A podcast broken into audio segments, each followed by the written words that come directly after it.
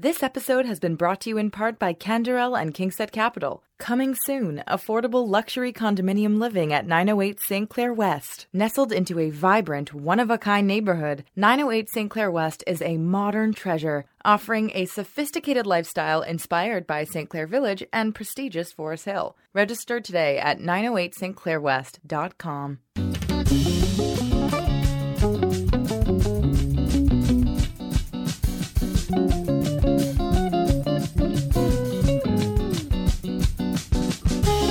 What are some of the things you're looking forward to about your bat mitzvah? I'm um, excited to see all my friends because some of them I haven't seen in like over a whole year. Um, I'm excited to see family. I'm excited to, to say my speech. Um, me and my That's a clip have- from the documentary Becoming Big. It's about 12 year old Maya Sinclair of Montreal. They follow her on her journey to becoming a bat mitzvah. Maya lives with an extremely rare genetic condition. It stunts her growth and also affects her eyesight and other things. Becoming Big shows Maya as she studies with Rabbi Mark Fishman of Beth Tikva Synagogue in Dollard des Ormeaux, Quebec, and brings the cameras right into her big day last November. The movie is gaining wider attention for an already accomplished teenager. Maya's written two children's books, she dances competitively, and this Wednesday, she and her co stars in the film are part of a Jewish Disability Awareness, Acceptance, and Inclusion Month event in Montreal. They'll be talking about her challenges and what it was like making the film. Bigger doesn't really mean in size, but it means like developing for me. Um, a lot of people think of me as small, but if I'm, I'm talking about how it feels being a bat mitzvah girl, I feel very excited. I'm Ellin Bessner, and this is what Jewish Canada sounds like for Wednesday, February the 16th, 2022. Welcome to the CJN Daily, sponsored by Metropia.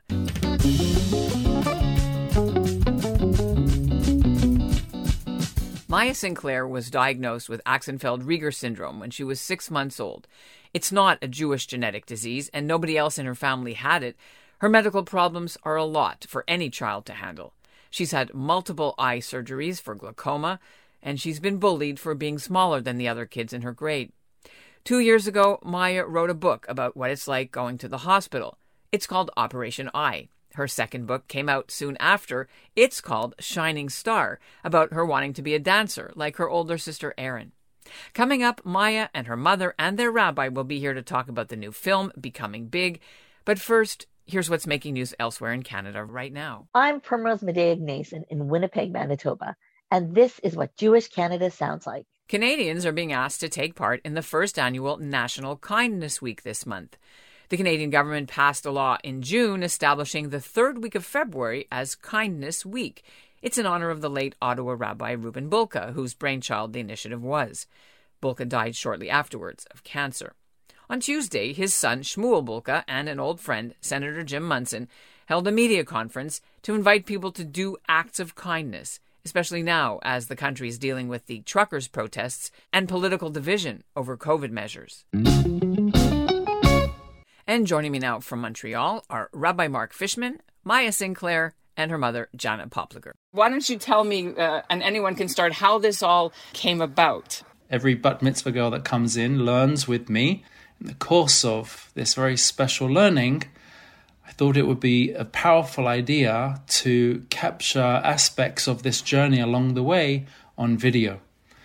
And that led to the creation of a documentary titled Becoming Big, where we explored what it means for Maya to become a bat mitzvah, what it means to become big in the eyes of Judaism. Maya, if we can talk a bit about the process of going through the documentary, like what was that like for you? Did you have to memorize lines? I mean, besides your speech and everything, you know, that you gave in shul. No, I didn't have to memorize lines. We would basically meet up once in a while to do the video, and the rabbi would ask me questions, and I would have to answer them. So, um, was it a lot of uh, take one, take two, or you know, you nailed it right at the, begin- the beginning? Well, there was no take one, take two. He just didn't stop filming, and then they just edited it with bloopers. Oh, with the bloopers. what was your most embarrassing blooper? I don't think you had any. I don't know, but Maya and Brad we did. Your friends did? And my mom did. My parents did. They were asked about Maya's name and they both blanked on who she was named after. People get nervous. Were you guys nervous about having cameras around Maya and all this? Uh, yes and no, because I kind of, not like I'm used to cameras, but like I'm a dancer, so I perform in front of like a thousand people. She's used to performing, so it was okay. The dress, the makeup, the hair that you had, uh, you know, on your on your big day. Um, I really love the shoes. I want a pair just like you and your mom had, the sparkly shoes. I had to wear boring black platinum leather ones on my bat mitzvah. I did watch, you know, and of course the speech that you, or it was the Torah speech that you gave Maya. I really, it, it impacted me a lot when you mentioned the figures from the Torah, Moses, you know, people that walk with a limp, people who stuttered. You know, how did that? How did you make the decision to talk about that, and what did that mean to you to highlight those characters from our religion? Well, the rabbi and my mom had a meeting, and my mom asked me if I wanted to do that, and I said yes because it sounded interesting. And my mom said that they had like disabilities, so I wanted to learn about them. We hear about um, great leaders, you know, uh, in the Torah, great stories, but very we don't know much about it's not taught much about the disabilities that people have in the in the Torah. You know, where do they fit in if at all in Jewish culture? I think that the messages in the Torah are there for all to learn and it is a case of to what degree do we stress and focus on certain values at the expense of others? And I think it's actually a reflection of our community that what is taught and what is not taught promotes the values that we feel are a part of our ordinary acceptable lives. So it was very natural and ordinary for me to discuss those aspects of how they are portrayed in the Torah.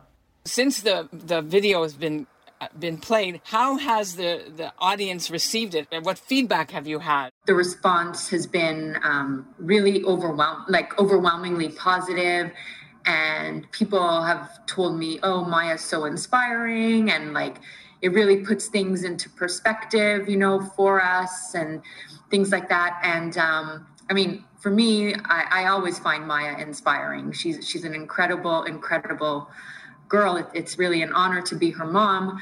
Uh, so it was really nice to know that now other people have a chance to see how amazing Maya really is. Let's let's move away a bit from the documentary and talk a bit about Maya, your books and your writing. Tell us a bit about the inspiration for your books.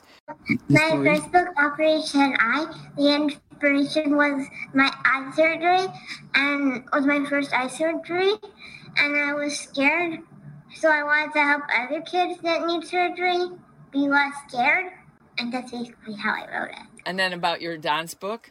Well, um, I have like a special dance category at a dance competition um, for kids with physical challenges and developmental challenges, and I want to write about it.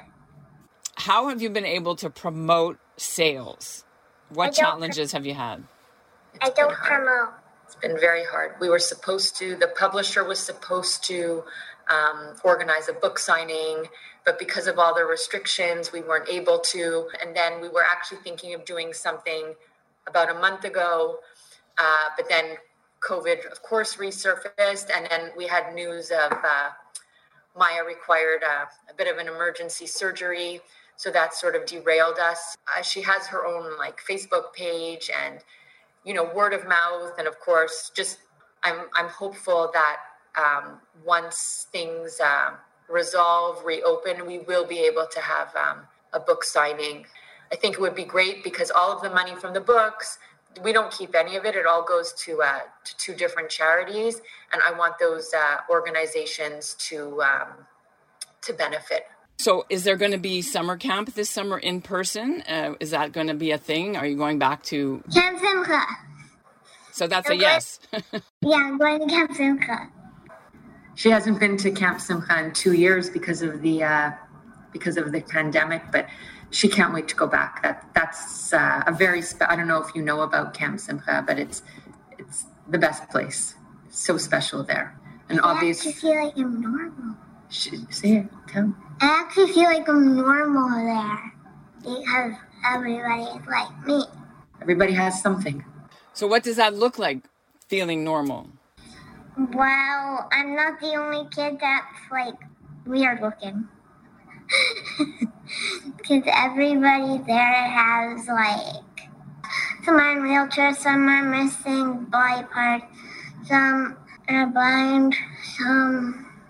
I don't know how to explain it. You can't explain. I, I think Maya really struggles a lot with feeling different. Um, appearance wise, she feels very different. She is much smaller than the other kids her age. She always feels like she has this like X on her and that everyone is always staring at her and she doesn't quite fit in and everybody has something at Camp Simcha. So she's not the only one in the room, the only one in the school, the only one in, at camp who is um, different. Black History Month comes once a year and everybody gets speakers and spotlights and then they kind of go away. How do you feel about, you know, the, the spotlight, but then it's only once a year? I didn't know it was here. I didn't even know there was a month. Yeah. I've actually, uh, I don't know if it's embarrassed to say, I, I had actually never heard of it. Uh, now that I know about it, uh, I'm, I'm glad that I do. But uh, you were saying, you know, there's, uh, it's like a once, there's one month a year that there's attention brought on onto this. But I, I really don't see it uh, that way. I think, for, I guess for for us, every day is is this day. I mean, it's just our normal life. We're always um, trying to bring awareness, educate people around us who who don't know about the challenges that Maya might face. Uh, whether it's just in a conversation with a teacher, with a friend, with uh, whoever I, I feel like we're always uh, educating people. And even if there's just one month a year that the community is maybe more involved, maybe that ripple effect that, oh, yeah, you know, we took part in this uh, in this February activity, and oh, remember that movie that they were interviewing, or remember so and so or so and so. Maybe they'll just sort of keep it more in the back of their mind. It'll give them food for thought to get through the next 12 months. But like I said, maybe, just maybe, they'll be out with a friend and they'll notice something or they'll see um, a person who's physically challenged or is having some type of an intellectual uh, issue and maybe instead of turning a blind eye maybe this will inspire them to maybe be just that much kinder or that much more helpful if you want to learn more about Maya or buy her books or watch the documentary or attend the live event, all the links are in our show notes. And that's what Jewish Canada sounds like for this episode of the CJN Daily, sponsored by Metropia integrity, community, quality, and customer care. Today's listener shoutout goes to all of you who wrote in to give us feedback about the truckers' protest episodes we did this week. Some of you said we shouldn't have covered both sides. Someone said shame on me for highlighting people who supported the truckers' views. Either way, we're so glad you're listening and engaged in these important conversations. Please continue to support the CJN and our Canadian Jewish journalism. Go to the cjn.ca slash circle and join.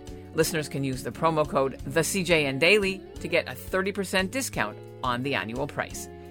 And we'll end the episode with this clip of Shmuel Bulka launching National Kindness Week. I remember coming into his apartment that day and he was sitting uh, in a recliner, his eyes closed, and I told him um, that Kindness Week is now, uh, you know, that the bill passed, and um, you know, his, eyes closed, and he raised his he raised his hand, just gave me a big a big thumbs up, um, uh, you know, with his with a with a crack of the smile, uh, and I will forever remember that.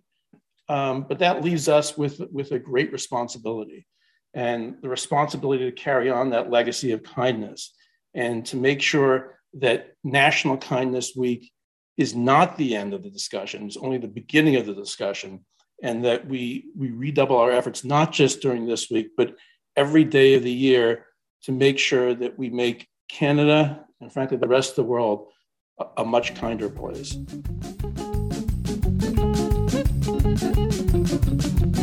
Thank you.